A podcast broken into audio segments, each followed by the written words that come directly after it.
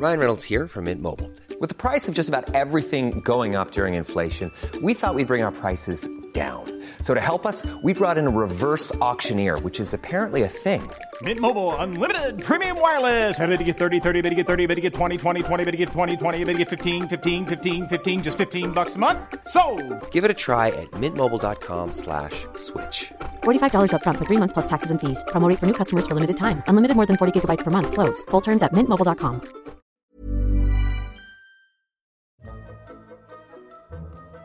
A lot can happen in a year. Trends, debuts, world-altering events, and pop culture in film is there to reflect it all back to us generations down the line. Welcome to the A Year in Film podcast, presented by Hollywood Suite. I'm your host, Becky Shrimpton, and today I'm joined by film curator and historian Alicia Fletcher, and comedian, podcaster, and co-host of the fabulous Stop Podcasting Yourself, Graham Clark. You know those explicit lyric labels? Do you know where they come from? Well, in nineteen eighty-four, the wife of a senator and young mother, Elizabeth Tipper Gore, bought an album to listen to with her eleven-year-old daughter. The album was Prince's Purple Rain, and the song was Darling Nikki. She was shocked to hear the lyrics, I knew a girl named Nikki. I guess you could say she was a sex fiend. I met her in a hotel lobby, masturbating with a magazine. Now, keep in mind, this was a soundtrack to an R-rated film that had been out for months and stirred up controversy about sexual content. Prince had been releasing albums since nineteen seventy-eight, and uh, he's got a few favorite musical themes that have stayed pretty consistent. Susan Baker, the wife of the Secretary of the Treasury, was horrified when her seven-year-old daughter asked her what a virgin was after listening to a Madonna song on the radio. Banding together with several other prominent wives of politicians, the women became known as the Washington Wives, when they were bankrolled by Coors, as well as Mike Love of the Beach Boys. They became a serious organization called the Parents Music Resource Center, or P M R C. Their belief was that children should be protected from potentially harmful music, and parents should be warned before purchasing that music for their kids. Initially, they came up with a list of fifteen songs called The Filthy fifteen, which of course included Darling Nikki, but also Twisted Sister's We're Not Gonna Take It, and bafflingly, Cyndi Lauper's Shabop. Yes, I know that's a song about masturbation, but I really believe this is a case of if your kids get the joke, it is not our fault. I, I just got the joke right yeah, now. There you go. When you look at the lyrics, you're like, yeah, it is totally about that. But like, you yeah. really have to get in there to be like, if you will, get in there to be like, yeah, yeah this is I what I loved that song about. As a kid. Okay. Yeah, me too. And I had no idea that's what it yeah. was about. Yeah, because, come on. Well, you can't stop messing with the danger zone, guys. Like, that's what that is. That's what I still call it to this day. The I'm sure that's what many people have referred to it as over the years, both of their own and of other people's. Exactly. Yeah, that's true. Now, here's the weird thing. Did you know that Tipper Gore is a drummer, and she has a band called The Wildcats, and she has sat in for both Willie Nelson and the Grateful Dead? Mm. You know, bands wow. with no controversy whatsoever of any, you know, behavior that could be misconstrued as amoral. Now, oh, wow. the committee appeared on T V and in print reciting lyrics they found offensive, their interpretations of those songs, and why parents should be warned.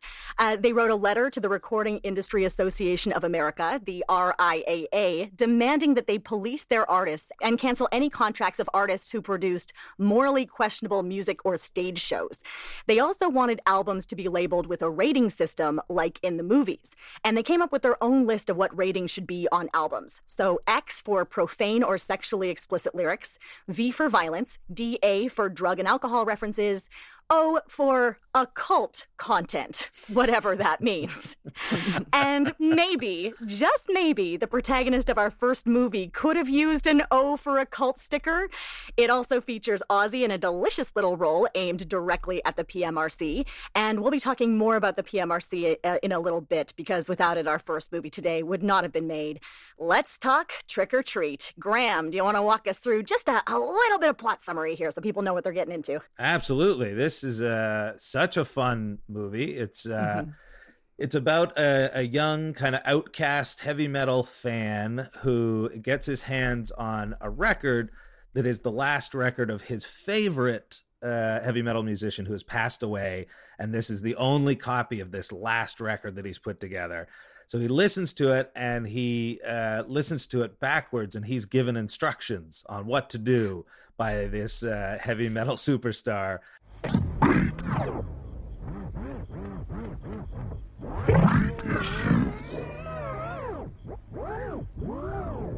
Let the big fish hook themselves. You're the bait. The bait is you.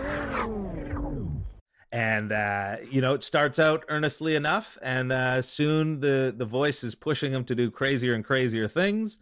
And, uh, and then, of course, takes on a life of its own, and before you know it, he's uh, staring down, our main character staring down his own idol in a, in a battle to the finish. So uh, that's, I think, that's a pretty good summary of I what's think going so. on. Yeah. yeah. He does have the best heavy metal name, which is Sammy Kerr. And Sammy I think Kerr. that's a Sam, great Sammy name. with an I. Sammy with an I. You're right. This is like a super fun movie. I love it. And uh, unfortunately, it's not a favorite of the director. We'll talk about Charles Smith for a second. This is his first feature film. He would go on later to direct films like Air Bud and Dolphin Tale and Dolphin mm-hmm. Tale two. Um, he was also an actor, and you can see him in stuff like American Graffiti, where he plays um, the George Lucas surrogate in that film, um, mm-hmm. as well as The Untouchables, where he's the tax accountant that gets it in the elevator, which is, I always liked that guy, because I was like, if I was in this era, I'd be the tax accountant. That's Be kinder to yourself, Becky. They would let me have a shotgun, but it would not be loaded. I know who I am. um, and so he came into this, and there was a a treatment, but no script. And they looked at the uh, two producers looked at uh, forty-two different people, and they were like, "Let's get Charles Smith to come in here and give this a go."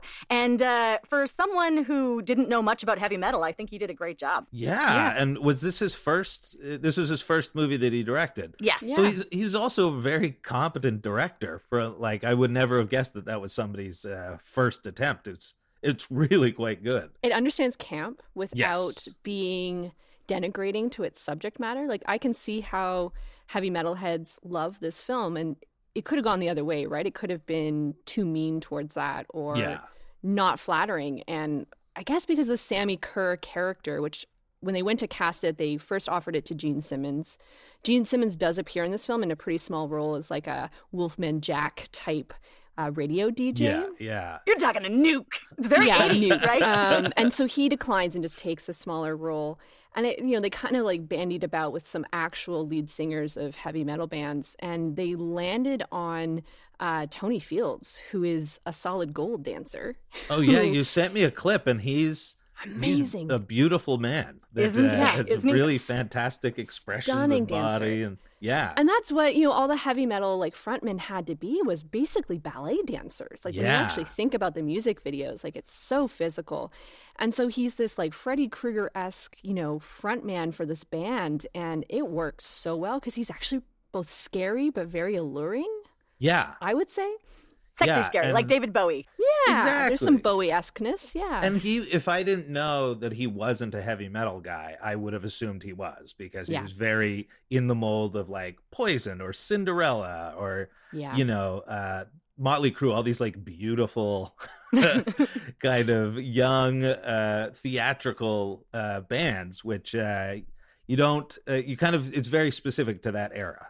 They're beautiful yeah. freaks. That's what that is. And it's and it's also, of course, uh, like Rob Halford, taking from the bear culture, possibly, and some of the mm-hmm. homosexual uh, communities at that time. They're doing all mm. the leather daddy stuff, especially that's where Rob Halford got it all. Uh, we'll be talking about Rob mm. Halford later on from Judas Priest. Mm-hmm. My favorite moment of him is when he first shows up and he comes out of the speaker and that like latex pushy outie sort of thing. Yeah. I looked that up. nineteen eighty-three is when that was happening in like... Um, Videodrome. In Videodrome. Videodrome is, yeah, Videodrome oh, is eighty-three, yeah. and then the following year is Nightmare on Elm Street, and then it happens mm-hmm. in this. And that thing is just such a creepy, awesome practical effect. But yeah. when he shows up and he does like the saucy little toss over his shoulder and the hair goes, and I was like, oh, who's this guy? I like him so much. Yeah, I would I would pledge allegiance to this guy. I understand it now after seeing that scene. Well, and yeah. also, not only was he a Solid Gold dancer, he also danced with Michael Jackson on a regular basis, including in Thriller, in Bad, mm-hmm. and And in Cap- in uh, Captain E O, he's in all three of them. Well, really? Yeah. Mm-hmm. Wow. So this, he, this guy I, I was a I think we don't get. know a lot about him because he passes away from uh, AIDS and H I V in ninety-five. He was thirty-five. So, like, his legacy was kind of cut short, unfortunately.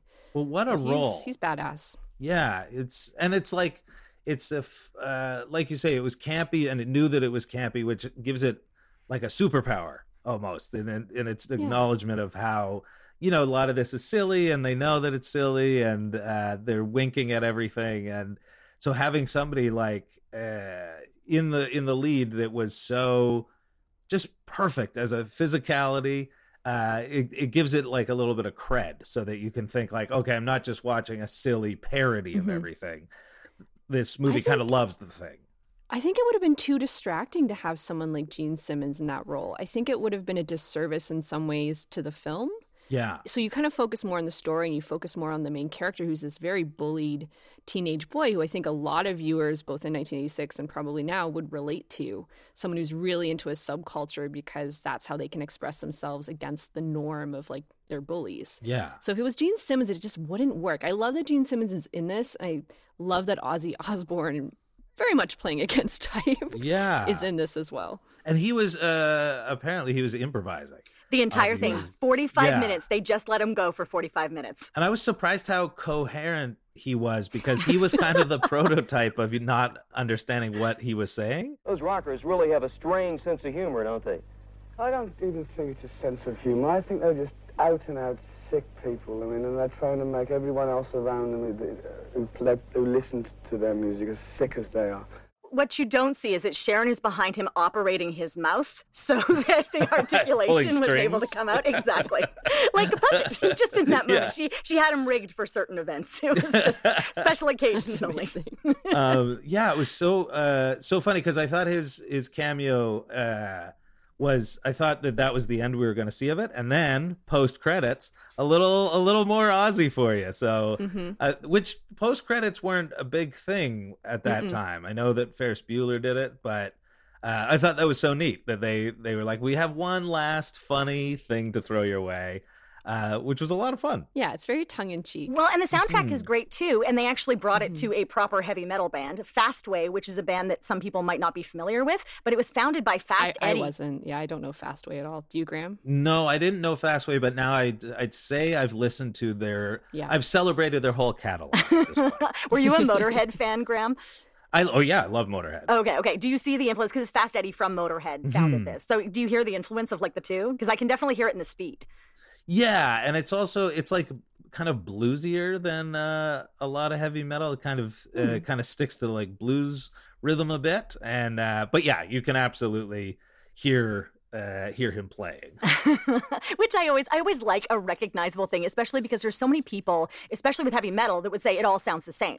But you're right, there's like different um, different like listening to Judas Priest versus Metallica, you're hearing two completely different things. And then you look at somebody like um, like Twisted Sister, that's closer to punk than it is in the heavy metal with with the yell singing. Mm-hmm. It was weird because he in the movie he's at one point he's wearing a, a shirt that references a punk label.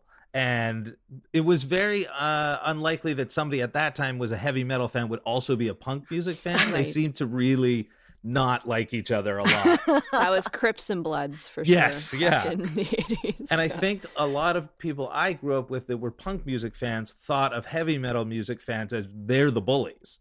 They were the mm-hmm. they were the ones to watch out for. So it was kind of fun to see a movie where the heavy metal guy is the outcast and the sportos and the jocks really uh, really kept him down. Look, doesn't it get tough maintaining this level of creepiness? Creepiness? Get lost, metalhead. Yeah, I mean, why can't you act normal? I don't know what you're talking about. If you weren't so creepy, you would know what I'm talking about. Like, do you even care who's running for the student council? Um, I actually want to talk about the bullying for a second, because this bullying is actually really horrifying. Like, it's yeah. it's really intense, and you're you can see why this kid would want to do terrible things to the point of murder to these other to these other young children. And the fact that Mark Price, who was Skippy on Family Ties, yeah. and this is his first I screamed speech. That when Skippy. He first came on screen. Skippy! Well, I love that his casting. Um, they got him because, of course, Michael J. Fox had blown up a few years before with mm-hmm. Back to the Future, and they were like, will lightning strike twice for Family Ties? Will it? No, and the answer is didn't. No. Not even with Tina Yothers. But here's your little weird piece of trivia for that one, is that Keanu Reeves was actually in the running for this. He didn't end up getting it. We're going to talk about the movie he did end up doing later on. And, of course, he did River's Edge, which is, you know, fucking amazing. Michael S. Murphy, who's one of the producers of this, his very next movie was Bill and Ted. So guess where nice. Keanu ended up going. And I could see, uh, actually, I think... I think Skippy was probably the right choice because yeah. Keanu, I don't think could have played a nerdy. He could play a heavy metal guy, but like in Bill and Ted, he's kind of like what a cool heavy metal guy would yeah. be. And Skippy had the just enough traces of being a nerd that it that it worked. I think it's hinted at that it's anti-Semitic, right? He's a Jewish character. Oh, I didn't. They keep yeah. making fun. I mean, I think his last name is Jewish, right? Because it's Weinbaum. Yes, right. So you would you would think, and I think at one point one of the bullies, and the main bully here is uh, one of the dudes from Melrose Place. For, of course, yeah, in the nineties. uh, he's really mean. I think they make a few like. Because he keeps calling him Wine Bar instead of Wine Bomb, and then he also asks, "Is that a Jewish name?" And there's there's some element, mm. extra textual element here of like almost really, really terrible anti-Semitic bullying as well. And I think he plays it really well. And Keanu couldn't. I don't think that would have been the right choice for Keanu for sure. And now that you bring up the the Jewish angle, I guess like the only guy that he actually connects with in the movie is Gene Simmons, who is also Jewish. Good and, point. You know, so yeah, that's interesting. I didn't pick up on that uh, watching it, but as you say it, I'm like, oh yeah, that totally, that fits. This is one of those movies that I feel like the way it was created and developed should not have led to as good a film as it is. And it's the fact that yeah. everyone's sort of working together. So this was sold. Uh, we're going to be talking about Joel Soisson later on when we talk about Dracula two thousand. Um, and he had kind of a modus operandi where he had access to, he was a very good producer and a very good hustler. He's not dead, but I will speak of him as if he's in the past because we're in the eighties. And he would come up with a title for something, and the title would be strong, and then he would go and get money for it, and then he'd be like, okay, well, now we need a script.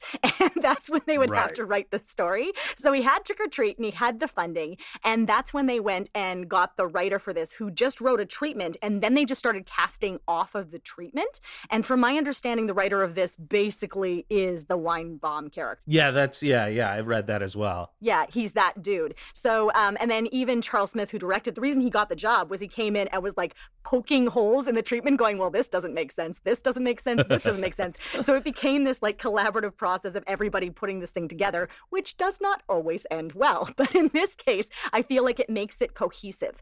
The only thing I don't quite get, do you think this is on the side of the P M R C? Because he is a cult. He is trying to kill them. He is a bad guy. And Weinbaum shouldn't actually be engaging in this. You should be loyal to your heroes. Make it turn on you. Is this actually anti-heavy metal? That's a good question. Oh, first mm. of all, I think Trick or Treat is the worst name for this movie. I don't get it. There's one scene with a pumpkin. There's yeah, one scene with a pumpkin. And then there's like it's a, a costume. Dance. Yeah, Halloween dance. Yeah. And it just, as a title, uh, if I didn't know already what the movie was going to be, I would pass it over so quick because yeah. it just sounds like a, it sounds like a thing that takes place on Halloween. And there's there's like a foreign title for it that's like Death at thirty-three R P Ms mm-hmm. or something. That's a better that's a title. Great title. That's a great that's title. That's a wonderful title. But yeah, I think it's I think it's pro I think it's winking the whole time. I think it, whoever made it isn't anti heavy metal. Maybe not pro heavy metal, but I don't think they're they're trying to, cuz the skewering's too Uh, hilarious to be trying to like pointed the way that somebody attacking a movie like that would be. So I, I think it was somehow in favor of. Yeah, I think I agree. And looking at the initial, you know, the history of those people speaking out about um, these explicit lyrics, it wasn't reserved just to heavy metal. Obviously, Judas Priest kind of fell under fire because it was claimed that two kids had killed themselves be- when they listened to the lyrics of a Judas Priest album backwards, and that actually went into a lawsuit that was dismissed. But I mean, like Tipper Gore speaking out against Madonna, which is certainly not heavy metal, and speaking out against rap a few years later, they were non-discriminate in who they were upset over. It's just heavy metal seemed to get a lot of the publicity at this given time. Yeah, and it was, yeah, it was also just around the general... Uh, satanic panic, and so you know mm-hmm. heavy metal really squeezed into that mm-hmm. into that little area very very perfectly with all the kind of icons and and just singing about the devil and stuff like that. It just it was a perfect marriage of of uh, parents freaking out, you know? Which is fun. Yeah. Our small person has now learned to throw up the horns. They are seven, and it is the funniest really? thing. Yeah, yeah, yeah. They get, when they like have victory now, they just like throw up the horns and they're good to go. They also, when they're playing video games, their way of swearing is to say, peace be with you. So, you know, I think we're doing parenting well. I have no idea, but I love it so much. But like, it's, that's just why I'm like, you know, you can't, you can't, you can't police where your kids are going to get this stuff from, because I, I don't know where Peace Be With You came from, but I think it's hilarious. Yeah, it's very you know? funny. It's so yeah. funny. But like the learning more about the P M R C, because I went down a rabbit hole. I am not going to make people like listen to all I the I was research. concerned about Becky at one point. I read so far so down much. this rabbit hole that I told her to pull herself out. I was like, no, no, no, John Denver, John Denver. Um, no. But, oh man, if yeah, well, I'll, I'll get into that in a second. But like this to me just seems like a whole bunch of, specifically white women, um, got pissed off because that happens, but did not do their homework. And there's mm-hmm. like a bunch of it. So like Candy Stroud, who was a journalist and a P M R C spokeswoman, said uh, both at the time and in two thousand fifteen, wow, things have really changed since Elvis and the Beatles. Forgetting, of course, that like Elvis notoriously would have to be shot from the waist up because his mm-hmm. hip swivels were too controversial. And then the Beatles, among their many controversy, John Lennon had that bigger than Jesus, and all of their albums were burnt en masse. Like, you know, yeah. no controversy with them. But they had their Senate committee, and the people who they brought in front of them to testify were John Denver, who was like, yeah, yeah, good all-American boy, that makes sense, Frank Zappa, and Dee Snider. And Dee Snider to this day still doesn't know why they called him or how he ended up there. Um, he's like, I think they wanted Vince Neil, because Vince Neil in nineteen eighty-six would have given them the show they wanted. Yeah. It was also like, when you watch any clips of it, everybody's laughing. Like, everybody's having mm-hmm. a fun time whenever Dee Snider says something or Frank Zappa says something. People are laughing. And I think it's because the only people who are taking it really seriously are Tipper Gore and the women behind it. And I mm-hmm. think it's seen as like, this is a frivolous thing that we've put the the wives of these politicians up to. And so we're going to have this trial, and we're going to, but there's a lot of laughter, which makes it seem like they weren't really uh, as mad as they purported There's to be. that, but it's also yeah. the people they brought in are brilliant and very, very funny. So yes. like one of my one of my favorite things is that Frank Zappa has, no one has forced Missus Baker or Missus Gore to bring Prince or Sheena Easton into their homes. Thanks to the Constitution, they are free to buy other forms of music for their children. Apparently, they insist on purchasing the works of contemporary recording artists in order to support a personal illusion of aerobic sophistication. Ladies, please be advised. The eight dollars and ninety-eight cents purchase price does not entitle you to a kiss on the foot from the composer composer or performer in exchange from a spin on the family Victrola. Like, whoo! I mean, the other reason that people were probably laughing and having a good time is that this was all for show and media exposure. Like, the P M R C had already won. They just really liked being in the spotlight. The R I A A had already agreed to do the explicit music labeling, um, probably in exchange for a passing vote on a new bill that was going to tax blank tapes and recording equipment and give a large chunk of that tax back to record labels to offset the loss of people pirating music.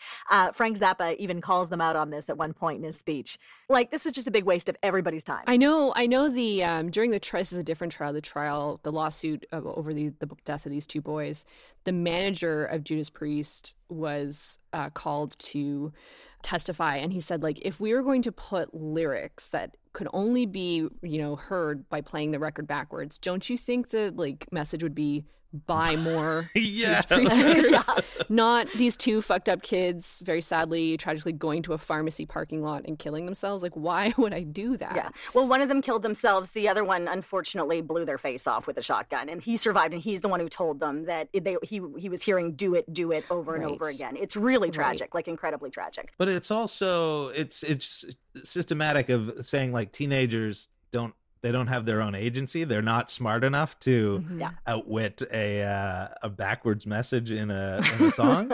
It really looks down on teenagers to be like, we need to protect them because they'll go, they'll do whatever if we if they well, hear a suggestion to do it. And also making the assumption that parents aren't having conversations with their children about this stuff, right? Like, if you cannot talk to your eleven-year-old about masturbation and they have questions about it, perhaps there's something going on in your home that is, you know, maybe there's some other issues to be looked at. Maybe their parents are like, let Rob Halford teach them. That's not, that's not my job. Exactly. It's one of the, it's one of those things too where like we're talking about the nineteen eighties yeah. where um, I'm born in eighty-three. I think we're all around the same age, and it's like I was left unaccompanied all the time, like no babysitter. Just like the eighties were a different time where you could say, "I'm out of here, Mom. I'm gonna go see Sally," and Sally might not even exist. Yeah, yeah, Sally yeah. was probably like I was probably going and doing something wrong that I shouldn't have been doing, like stealing Popeye cigarettes from a convenience store at like ten. Yeah.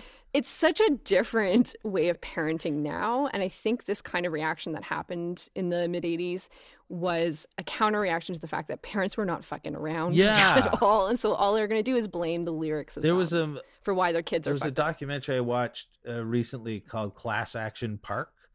And oh, I love yes, it. So that funny. Is such a perfect example of what Good you're point, talking Graham. About. Like yeah. parents just were very hands-off. Here's five dollars, try not to die on this water yeah, slide. Exactly.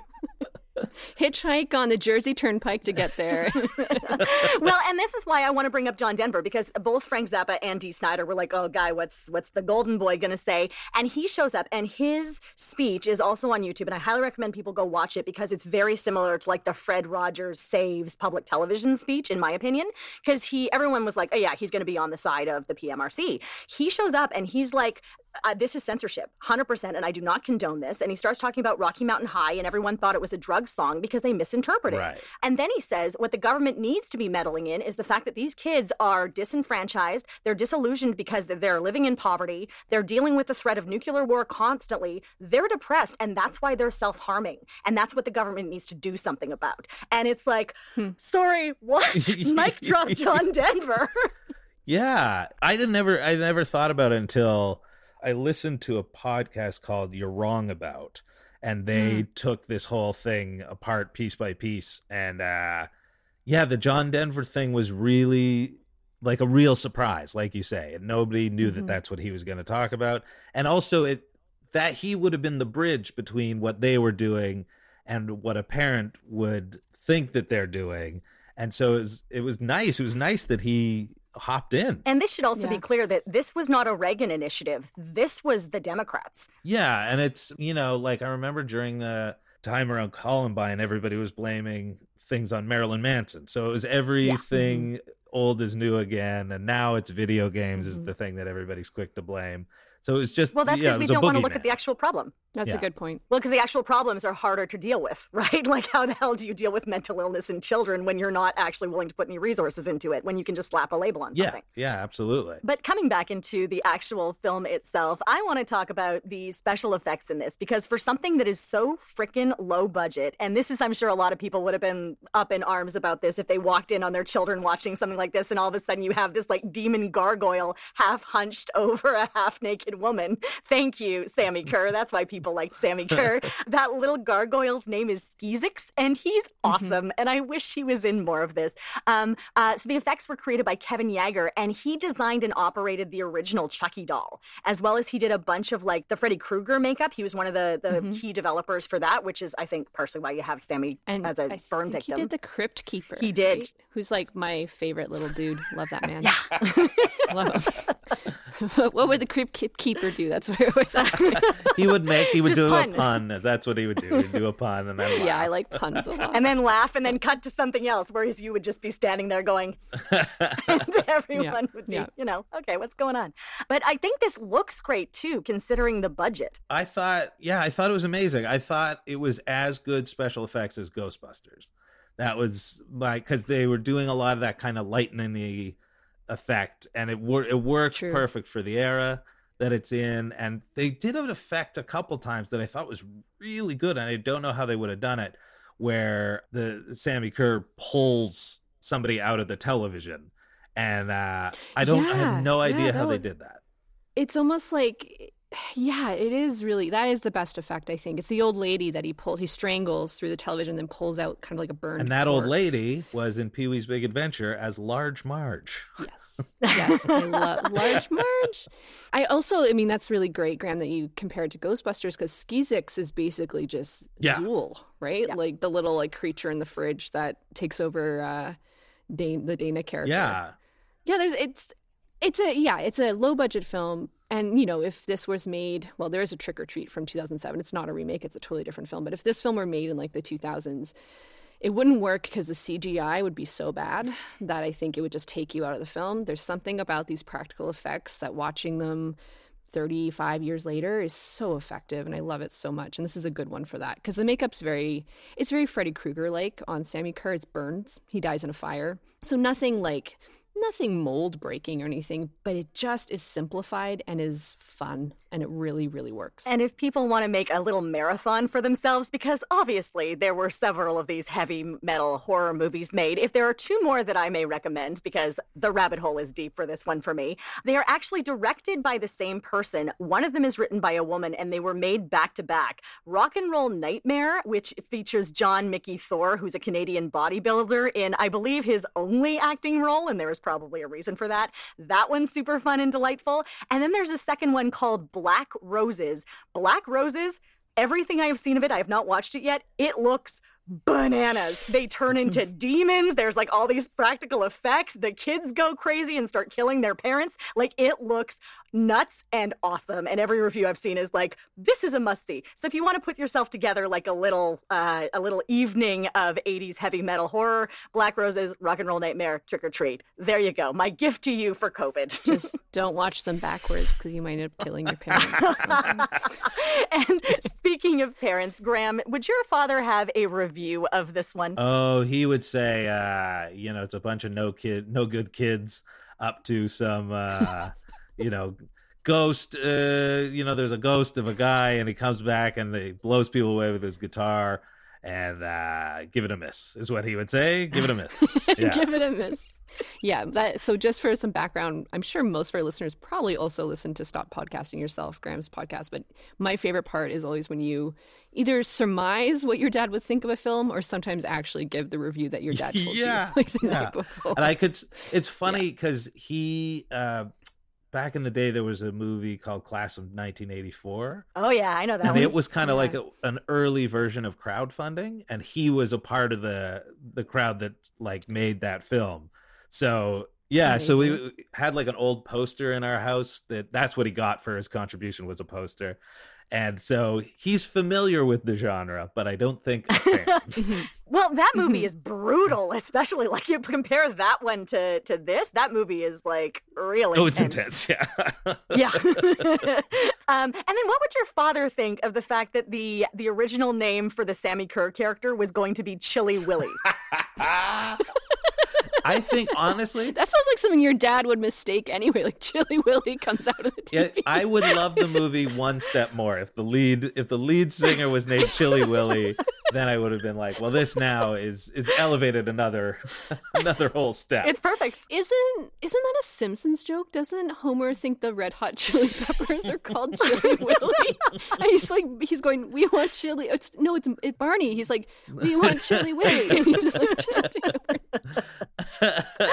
Oh, man. And then the other thing that I did not like, this didn't even occur to me, is that um, the Mark Price character calls himself Ragman because it's an anagram mm-hmm. of anagram. And I was like, oh, mm-hmm. man, these are the jokes, people. I love, I love yeah, it. Yeah, that's I. That's that concept. Was another alternate title for it, was Ragman, which is a great yeah. name for a movie. But again, a terrible name for this movie because that is brought up one time and that is it. Yeah, you would picture a different monster if this was called Ragman. I could, I could get down to watch like, a movie called Ragman.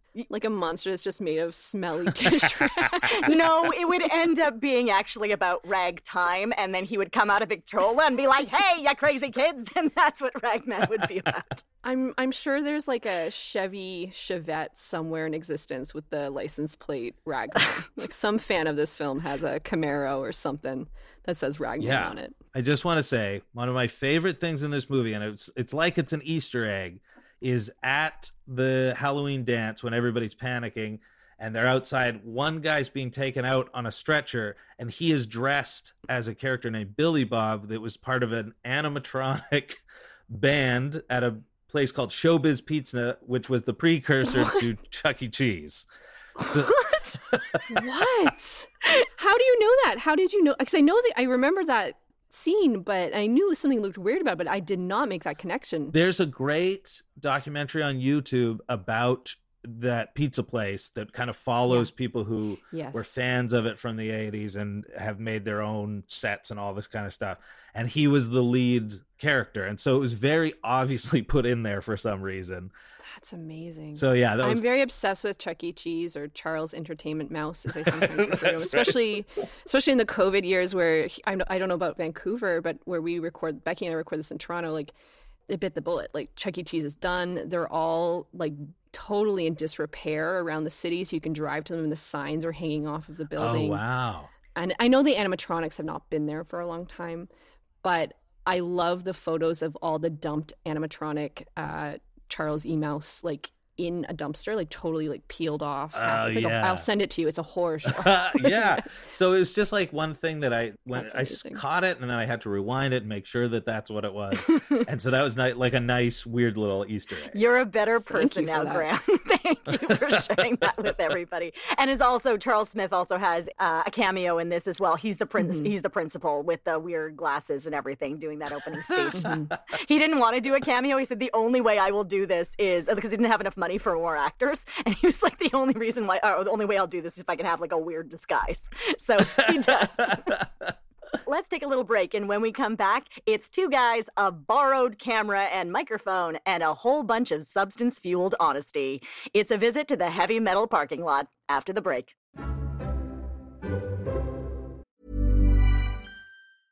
Hiring for your small business? If you're not looking for professionals on LinkedIn, you're looking in the wrong place. That's like looking for your car keys in a fish tank.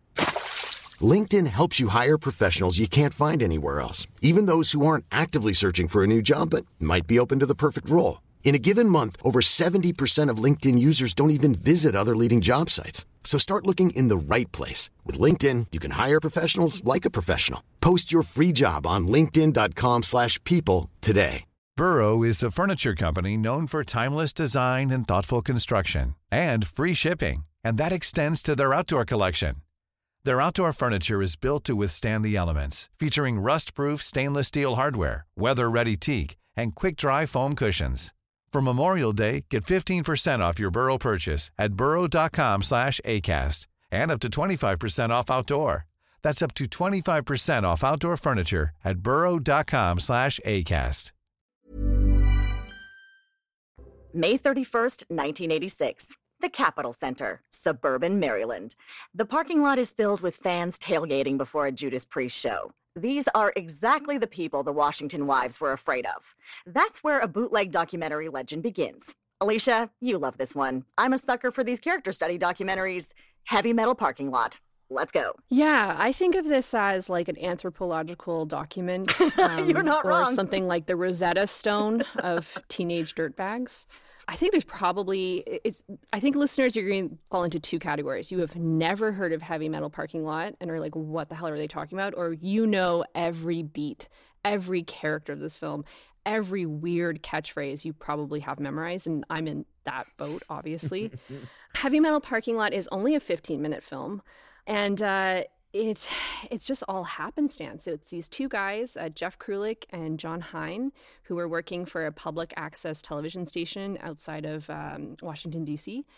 And they wanted to make these parking lot movies. And they they just stumbled upon the fact that a Judas Priest concert was happening one weekend in May in nineteen eighty-six, and just grabbed, borrowed their uh, U-matic. They're filming all on U-matic tape, which is a super outdated mode if anyone's a V H S or magnetic tape nerd. Grabbed it, just started interviewing people in this parking lot of the stadium. And this is an era in the United States where if you were eighteen, you could buy beer. So that meant anyone could get beer. You could be fourteen years old and be able to like just give someone, you know, enough money to get beer. Like beer is everywhere. Drugs are everywhere. It's a tailgating party in the parking lot. And they just basically hit record, and the rest is history. I think, I mean, obviously this isn't the era I grew up in, but when I was in high school, we always had metalheads. And it was like, I think every high school probably had some group of metalheads. And it's like, they're the zoo animal. You see them in a cage. You admire them from afar. There's a level of safety. Really? Heavy Metal Parking Lot is like going on safari and seeing them in the wild, and you were completely unprotected. Now, I have to tell you, Alicia, I am from Alberta, so I do not feel protected at all. I did not think they were pretty animals in a cage. I thought they were terrifying, and they were everywhere. It is, Al- it is Alberta, yes. Yeah. This is um, a film that John Waters referred to as one of the scariest films he's ever seen. uh, and John Waters is from Maryland, please keep in mind, from Baltimore. Uh, there are Corvettes, there are, you know, there are Confederate flags. Most of them are in the form of tank tops, tank tops yeah. being worn by people. Um, big hair, lots of substances, you know, every kind of like car that we consider like from the eighties, like the Chevette, the, the the Camaros, lots of Camaros. It's and it's just going around and asking people's opinions on heavy metal, and specifically Judas Priest and Dokken and Dokken. Yes. So Dokken was the opening band. Um, and a lot of people actually in this film are more Dokken fans, which I kind of, doing some Dokken research, I was like, oh, this band seems pretty cool. I had not heard of them before. They are pretty cool. Yeah. Yeah, I think this is where I learned about them when I was in high school. Was this so you, okay, I, I want to stop right now, Graham, because I, I was older when I saw this, and I didn't know it existed prior to, like, actually ha- having the, like, director present it. How did you see this in high school? Because this is not a released film, we should say, at this point in nineteen eighty-six. No, yeah. What it was was back in the day when I was in high school, I knew a guy who was the guy that you would go to who would have these types of videos. He had all sorts of, like what would be now very common on YouTube. He had all the videos. So if you went over to his house, you could watch Yeah, uh, the outtakes of Colonel Sanders when he's drunk doing a commercial, and he yeah. had all that stuff. That was one of the ones that he said was a must see. Yeah. So we watched it, and yeah, it was like, I'm from Alberta as well, so it was very familiar. Hmm. Uh, that, that there's a reason FUBAR was made there. These yes. are FUBAR, right? Yeah, right. So there was it was very familiar, and almost to the point of like, so what? you know, yeah. like we could go to any parking lot anywhere in Calgary and find these people wow. hanging out. wow. Yeah. You lived a, a precious and sheltered life, Alicia. Just informing yeah, you. Yeah, I mean, now. I grew up. Are you aware of I'm this? from Oregon, from Portland, and there's oh, yeah. metal there. And then, like, lived a lot in Southern California, and then came back and forth to Toronto. So it, it, it is much more of a like unique thing to me to see this. But I love that you point out that you had to go find a guy who had the tape, because that's how this film was distributed. They made it in eighty-six, and then it kind of languishes for quite a while.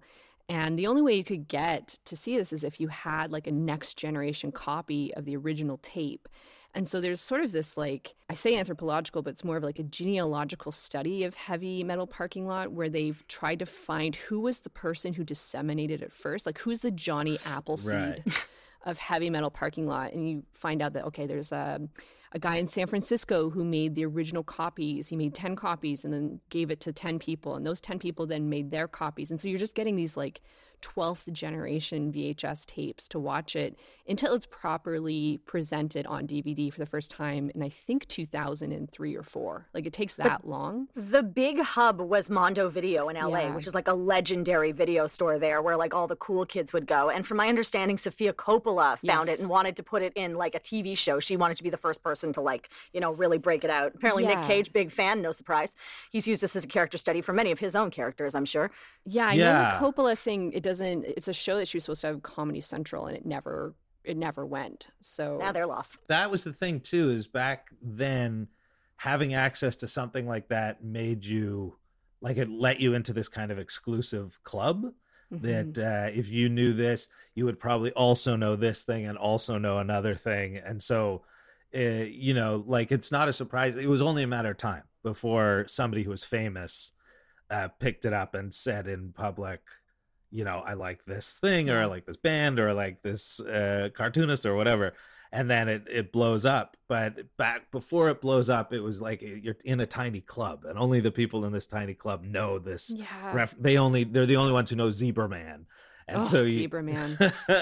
You're kind of describing hipsterdom right now. Yes. You understand yeah. that, right? Okay, but I think great. This phenomenon has been destroyed for us. Like, I think we've lost it in the internet age. I mean, first of all, V H S or like rental stores don't even exist anymore. Like, there's a reason why there's a documentary called The Last Blockbuster.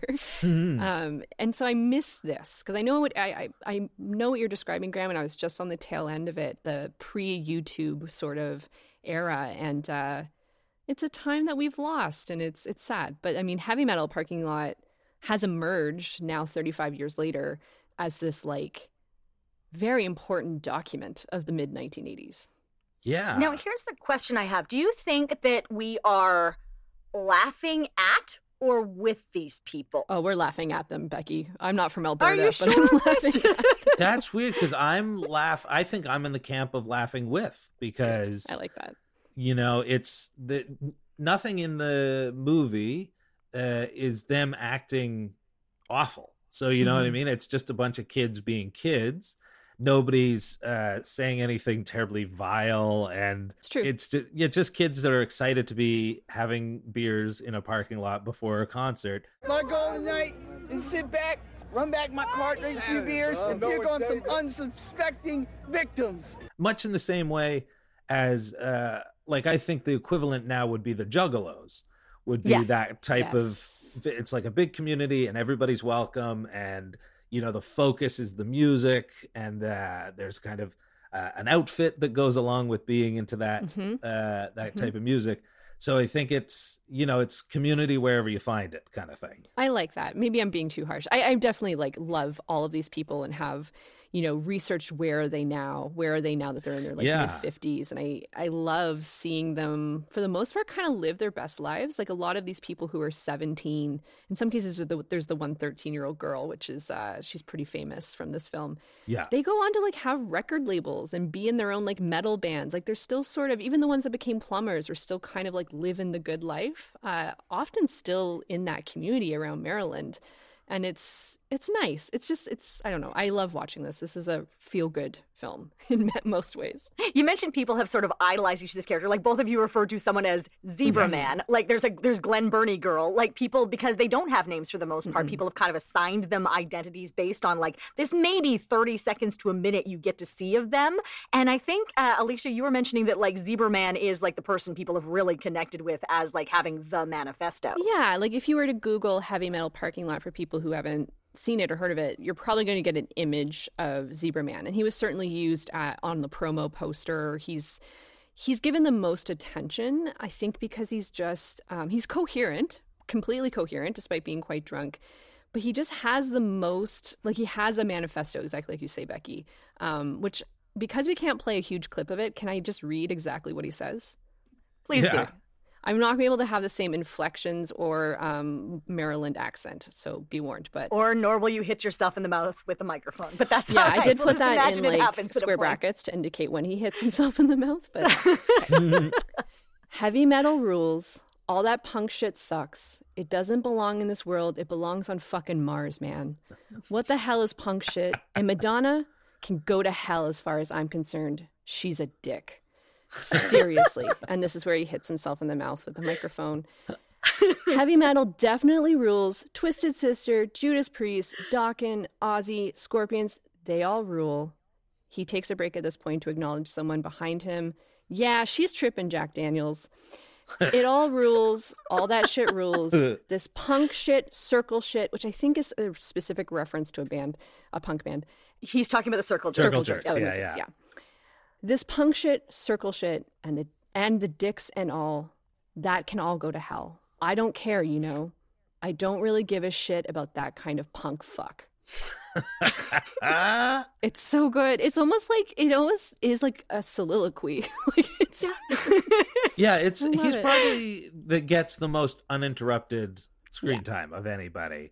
And yeah. There's one guy that's kind of, he looks more like a hippie than anything. And he sa- says part of his philosophy is to keep an open mind. And yeah. it, and he's very sweetly said, like, it's going to be a great show. And uh, yeah. yeah, it was very sweet. And the guy that caught my attention uh, when I saw it years and years ago was uh, Graham of Dope. Graham of Dope. Yes, Graham of Dope. That, yep. was, that spoke to me. I was uh, anybody with Graham in their name was on my radar at the time. Hey. What, what's your name? Graham, man. Like Graham of Dope. Yeah. Where are you from? That's probably how he introduced himself in like job interviews. He'd be like, "Hello, Graham," as in Graham of Dope. Nice to meet you. Thank you. Yeah. I love, um, I love the, the very cute girl who I think uh, Jeff Prulick asks, like, "What would you do if Rob Halford like walked right here, right, right behind you?" And she's like, "I'd jump his bones." bounds. She's just so confident. About half and half. I know, because no one knew he was gay at the time, right? Yeah. That wasn't out publicly. Although there is the one guy who's like, I don't know about that guy. yeah, yeah. I mean, yeah, Rob Halford is an icon. Like, not just because yeah. of Judas Priest, but he came out at a time when a lot of musicians were not. Like, it was it was impressive. Obviously, they did not clear the music of Judas Priest when they nope. initially made this film for public access uh, television. And it kind of came later once Judas Priest was made aware that this film existed. It was really big on the underground scene. They struck, I'm not sure what kind of deal, but they struck some sort of understanding that they could distribute this on D V D and kind of minimally show it on television and not have to pay what probably the six figures of rights that it would just cost anyone else to use a Judas Priest song in their film. Yeah, that's a lot of things get hung up that way because they somehow oh, yeah. snuck yeah. music into it. I know the T V show W K R P in Cincinnati played all these yeah. great rock songs, and then they couldn't release the D V Ds. It took them like a decade to kind of yeah. unravel who owned what and were they still there's allowed a to play there's it. An article in the New York Times today, which obviously listeners will be hearing this a few weeks later, but uh it's written by Callum Marsh, and it's about how some of the even T V shows from the nineties, something like Dawson's Creek, if you go to watch it on Netflix, the song that we remember opening that T V show, like I Don't Want to Wait, that yeah. song, it's not on there because the rights have expired and they couldn't renegotiate. So it's a totally different song. Oh, that's wild. And I think Freaks and Geeks um, somehow has magically been able to get all its music secured. Right. But you're right. This is, and this comes up with Hollywood Suite all the time. There's films that, you know, we always take, we want viewers to write to us to say what they want to see. And we we actively try to go and get those films. And some of them, the reason they haven't been on Hollywood Suite is, and these are major films, is major studios will be like, we don't have the rights to the music anymore, so it's completely unavailable. Man, oh man, that stinks. Because yeah. so many... Uh, I watched some whole documentary about copyright law, and, you know, there were people like Walt Disney was a big, big proponent of like borrowing art and building on mm-hmm. the previous person's uh, existing work. And now they're the suinest uh, mm-hmm. brand in the entire mm-hmm. world. So mm-hmm. it is, it's a bummer that, uh, that, people can't just see it as complimentary. Yeah. More than that, this could not have been made today because they did not get the rights from any of these people to use their images or audio, yeah. right? They're lucky no one has sued them to have their portion take yeah. out, taken out of it, because that would happen now, right? You would have to go around and like get everybody to sign waivers and then have that as a stack. And, you know, when they sobered up, I'm sure they would get some phone calls. I was going to say, like, I would no, no, argue that even if they had the waivers signed, a judge would look at the intoxication level and be like, you are not a sound mind to sign that waiver, and therefore this is moot. Yeah. However, the two other films I'm sure that they, uh, I'm sure they would have been fine with, which are um, Neil Diamond Parking yes. Lot, which I actually thought was absolutely it was very delightful. Cute. Yeah, it's lovely. Just and they're just all so excited to be there. Gosh, oh shucks. It's the same stadium that the Judas Priest concert took place at ten years later, and I think just a few months shy of when it was demolished. Oh yeah! Wow. So, it was imploded, yeah. And it was, I think that it was the exact same level of sweetness as Heavy Metal yes. Parking Lot. I thought they were both incredibly sweet documents of, you yeah. know, like a like a fanship, you know? There's all these people that had seen Neil Diamond a dozen times, fifteen times. Uh, this lady came all the way from Cleveland to see him. This is my aunt. Right. And I bought these tickets and told her she was coming from Cleveland to see Neil Diamond. Yes, yeah, bringing their daughter for their first Neil yeah. Diamond concert, like that kind of thing. Can you tell me how you got your daughter interested in, in, in this? Because you know, she could, she, could she be... just, well, she used to make fun of me, and now she likes it. What other bands do you like besides Neil Diamond? Van Halen. Like I have a friend who is big Kiss fan, and his son is now a Kiss fan, and they go to the concerts together, and they paint their faces, and. Uh, it's neat when a parent and a kid can kind of get on the same wavelength mm-hmm. and uh, mm-hmm. enjoy a thing like that. Yeah. Especially if it's Neil Diamond. Yeah. And you don't have to explain what Sweet Caroline is. I think, I think um, it's important to note that the people who made this film, uh, Jeff Krulik and John Hine, they weren't metalheads. They didn't think either, they, they didn't dislike metal. They just, they weren't part of the subculture when they were making this film. And I think exactly how we talked about Trick or Treat, that works to their benefit. And I, th- yeah, it's interesting because I don't think you could have a like an insider or a metalhead make a film that would have been as effective as this is to really showing this cultural moment in history. Yeah. Well, I want to point people out to t- the two facts. The first one is that Spinal Tap came out in eighty-four. Yes. So that's two yeah. years before this. And that, of course, did not hit as big as it is now. No, it was a huge is, failure at the time. Now is. Yeah, yeah, which is so unfortunate because it's, it's as close to perfect as films get. Damn right. And then and then Decline of Western Civilization Part two, Penelope Spheris' documentary, mm-hmm. which is one of my favorites, that's two years away from here. That's eighty-eight. Mm-hmm. So you have this kind of sandwiched right in the middle. And we have kind of found with this podcast that the minute Hollywood starts making movies about it is when the movement is already imploded or yeah. kind of, kind of uh, about to implode. It happened with disco, it happened with punk, and of course it's going to happen with heavy metal. And also like the the commonality between like disco and heavy metal and punk is this kind of playing with sexuality and gender and yeah. you know, who's dressing up and what they're looking like and all this kind of thing. So it, they are doomed almost by the time they start because yeah. the mainstream is going to look down their nose at it and think that it's uh, you know, abhorrent that their kids could be exposed to this kind of thing. And like you say, by the time they get a whiff of it, it's already yesterday's news. I you heard know, like um, they'll do an episode of Law and Order about yeah, lots of good example of Law and Order. I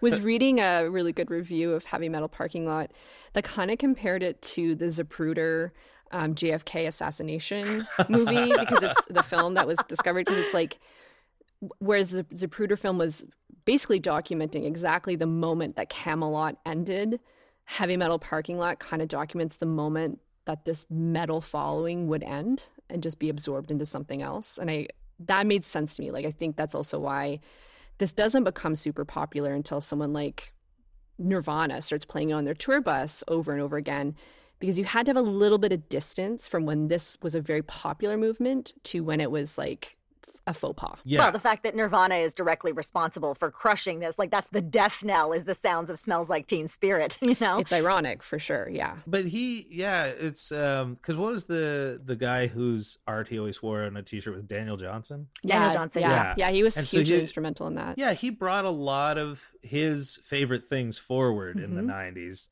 and uh, was kind of like, Uh, he obviously like was like a tastemaker, mm-hmm. uh, that he was into these things. Then uh, everybody had to find these things, you know, who was this guy who created this movie? Yeah. Who are these people? We talked about uh, the, the movie Perfume on this podcast, which was like his favorite book. And as soon as he announced that Perfume was his favorite book, it like exploded. Yeah. You know, for all his kind of lasting uh, influence, that I think was one of the cool really cool things he did was share these things that he was passionate about yeah. that were, you know, off the beaten path.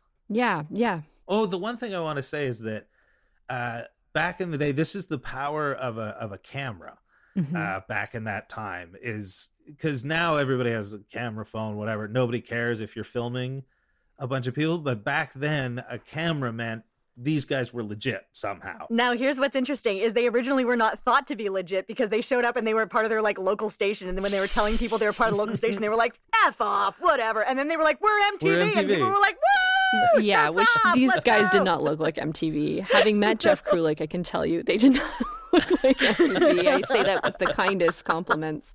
But uh, and it, the camera they were carrying is really, this is like, this is a good point, Graham. Like, this is a heavy camera that they had, you know, with a microphone attached. The pneumatic tapes they were recording on, my understanding, were used. So they're re-recording over old material, which is partially why the quality of this is so bad. And they only had about an hour because, you know, the tailgating party doesn't last long. You're going to go into the concert eventually. And they were kind of um, working against the sunset. So there's a very, there's a lot of stress trying to capture this stuff. And yeah. That's what makes it. I always love thinking about that. Like, and it's it's remarkable. It's a remarkable. I want everyone to watch Heavy Metal Parking Lot. Like, you sh- you deserve that for yourself. Would be my self care tip to watch Heavy Metal. This Parking is your Lot. Eagle versus Shark, isn't it, Alicia? Yeah. Eagle versus Shark is my like. Everyone needs to watch this so we can be friends. This is Alicia's Eagle versus Shark. Excellent. It's one of them.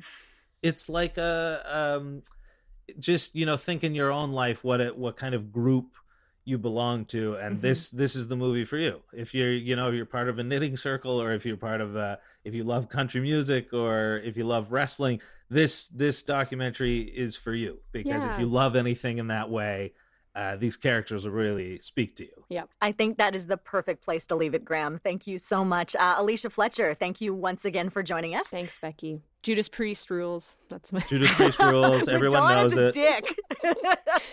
And I don't mean a Madonna. Please don't come after me. You're very scary.